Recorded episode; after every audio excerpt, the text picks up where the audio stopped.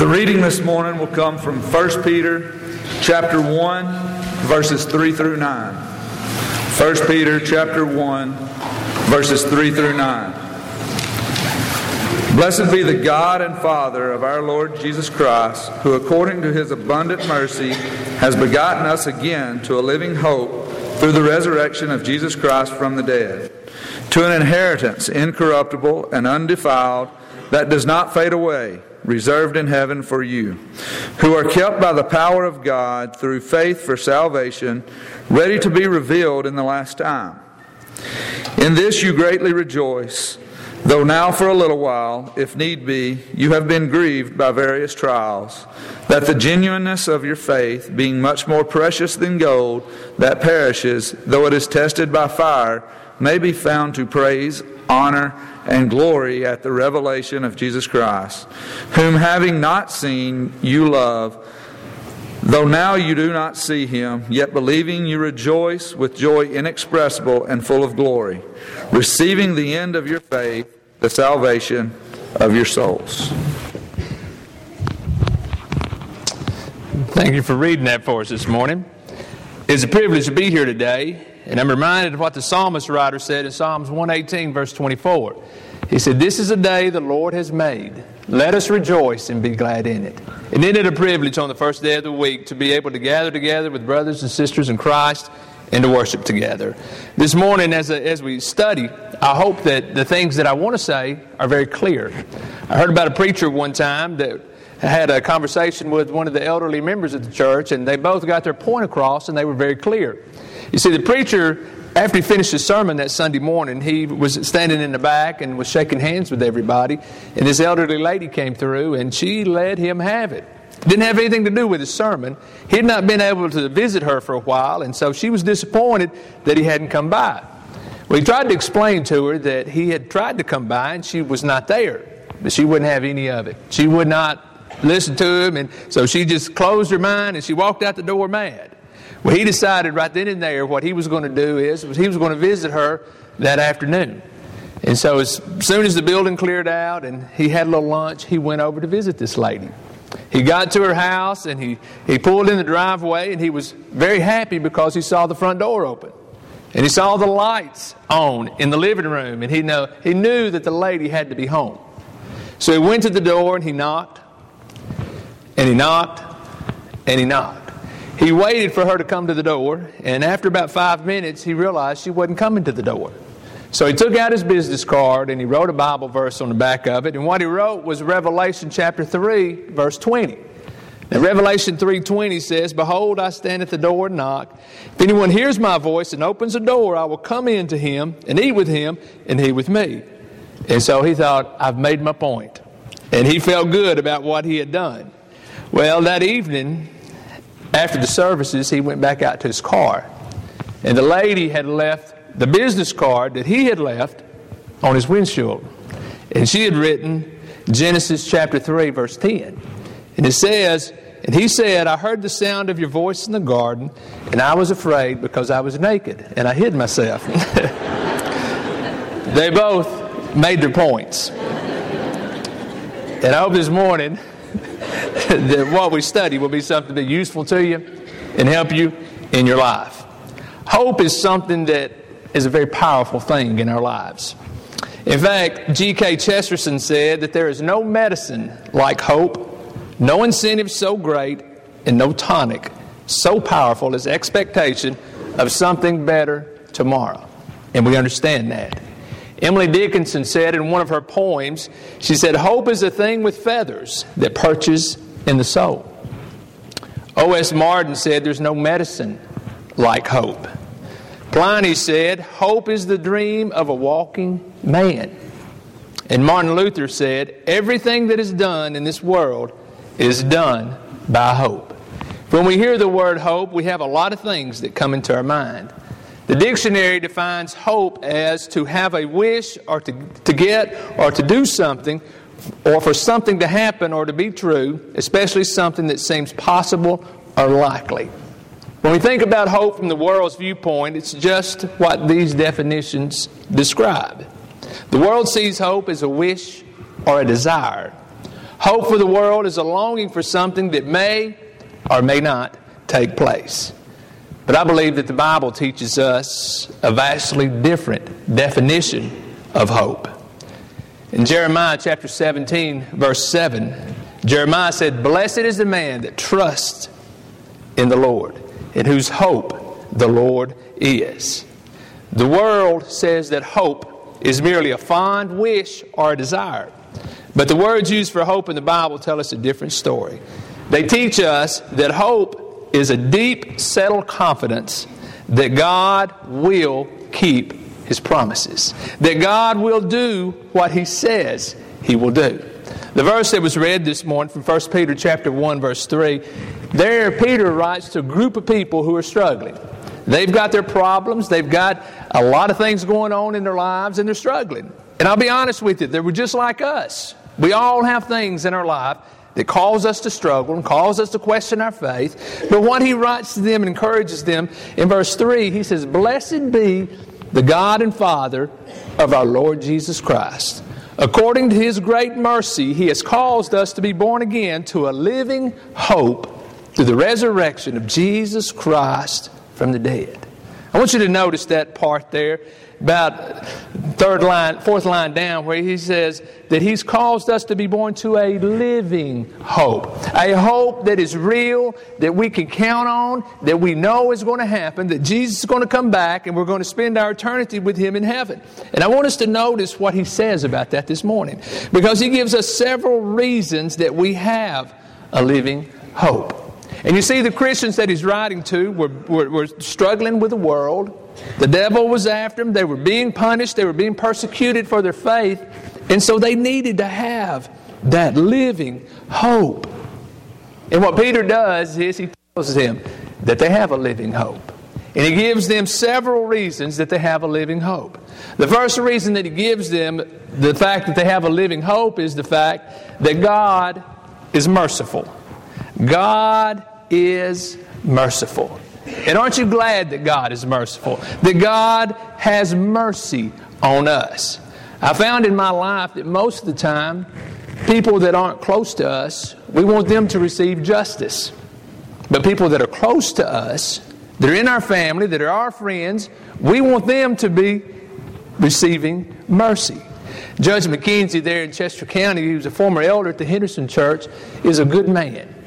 And he told me that he has never had anybody come before him in the courtroom and ask for justice. They just don't do that. They come before him, and what they want is they want him to be merciful to them. And aren't we glad that our God is a merciful God? That He's not one that gives us what we deserve. You see, our hope is not based on our own righteousness because Romans 3:23 tells us that all have sinned and fall short of the glory of God. In 1 John chapter 1, verse 8 and verse 10, John says if we say we have no sin, we deceive ourselves and the truth is not in us.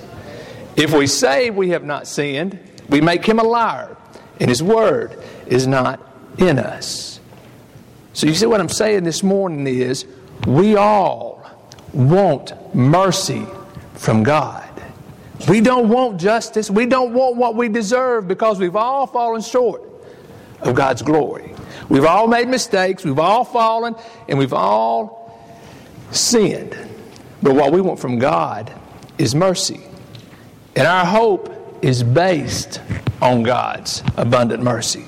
In Romans chapter 5 and verse 8, it says, But God commended his love toward us, and that while we were yet sinners, Christ died for us.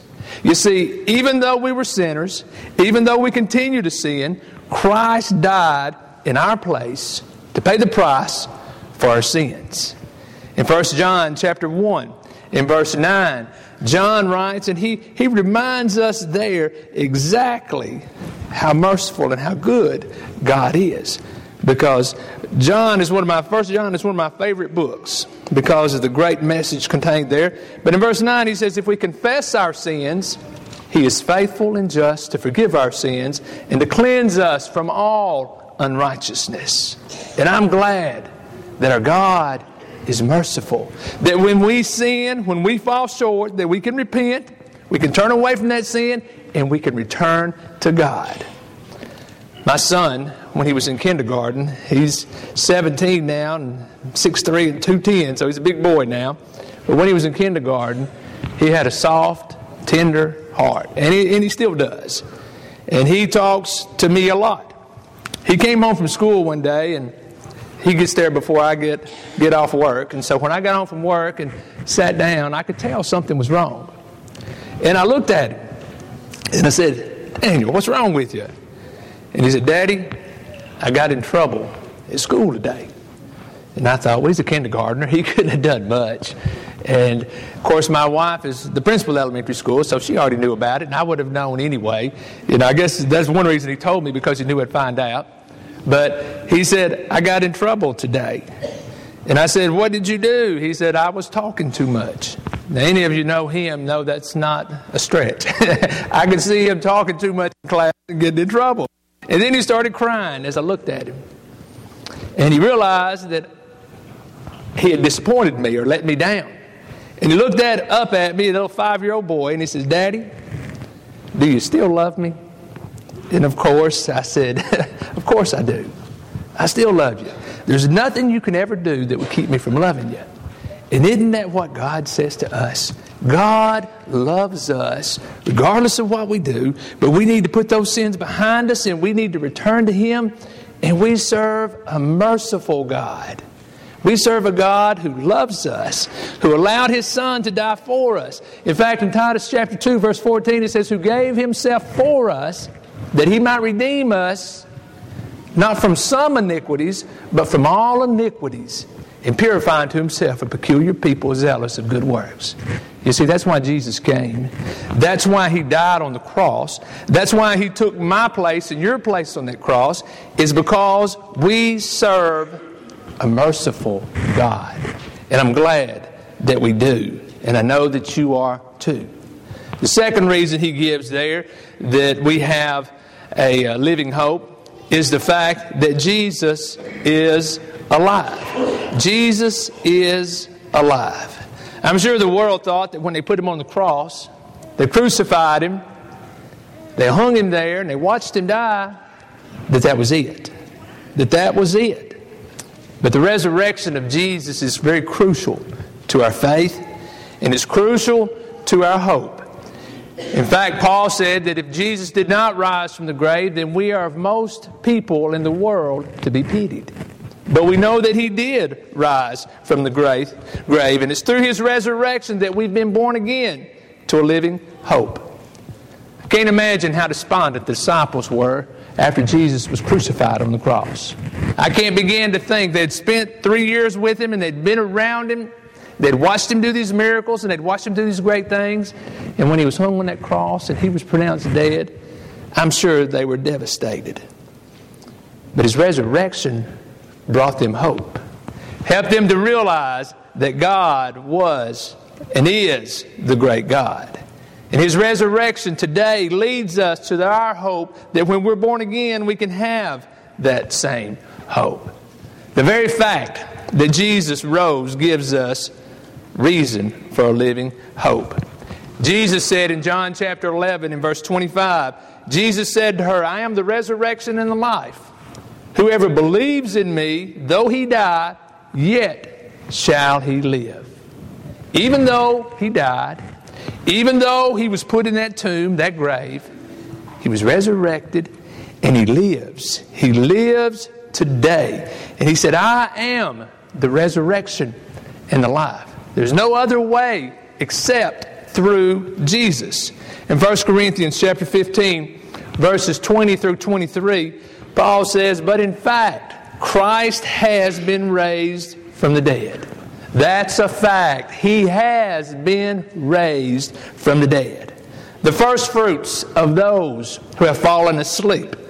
He continues and said, For as by a man came death, by man has also come the resurrection of the dead. For as in Adam all die, so also in Christ shall all be made alive, but each in his own order. Christ the firstfruits, then at his coming, those who belong to Christ. You see, Christ was resurrected from that grave. Death was not victorious over him. And because of that, death will not be victorious over us. Because Jesus is alive. He's alive today. And we need to remember that. Because of the fact that God is merciful, because of the fact that Jesus is alive, we can have that living hope. But he continues as we look at verse 4 of uh, 1 Peter chapter 1. He talks about, second, thirdly, here, he talks to us and he tells us that we have an incorruptible inheritance. When we read that verse, verse 4, he says, An inheritance that is imper- imperishable, undefiled, and unfading, kept in heaven for you I've heard a lot of stories about people and inheritances. I know the story of uh, the prodigal son, how he came to his father and he wanted his inheritance before his father died, and he went out and he squandered it and he wasted it and, and he spent it riotously, and he came back and his father received him back. But he had spent his inheritance.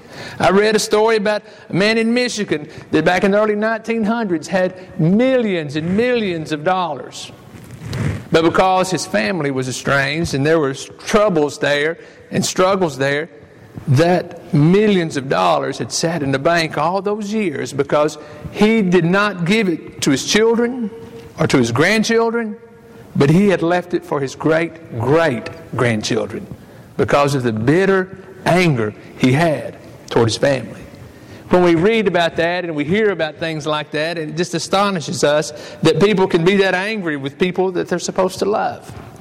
But when we think about it, inheritance, we know that's something that we have coming to us when someone dies. Now, what Peter is saying is we have an incorruptible inheritance, an inheritance that's imperishable, one that's undefiled, one that's unsold, one that does not fade away one that does not rust, it does not wither, it does not lose its beauty. When I turned 16, I got an automobile. That was back in 1980, and I got a Dodge Charger. When I got that car, I thought that I would have that car forever. And I thought that thing will last forever. But you know, today it's sitting in some junkyard somewhere because I wrecked it short, not too long after I got it. And that vehicle that I thought would last me forever, that I'd have forever, is useless now. But the inheritance that we're talking about is an inheritance that nobody can take away from us. And that inheritance is reserved in heaven. It's set aside and it's safely guarded. Nobody can take our inheritance away from us. You see, that inheritance will never perish, It'll never spoil, it'll never fade. It will be there for eternity. And because of that, that inheritance we have, we have this living hope. In verses 7 and 8 of 1 John, of 1 Peter chapter 1, we read, So that the tested genuineness of your faith, more precious than gold that perishes, though it is tested by fire, may be found to result in praise and glory and honor at the revelation of Jesus Christ.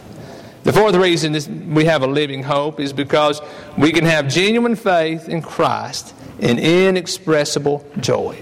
This hope that we have leads to a joy that nobody can take away from us. It leads to faith in Christ that people can't understand and they can't take it away from us.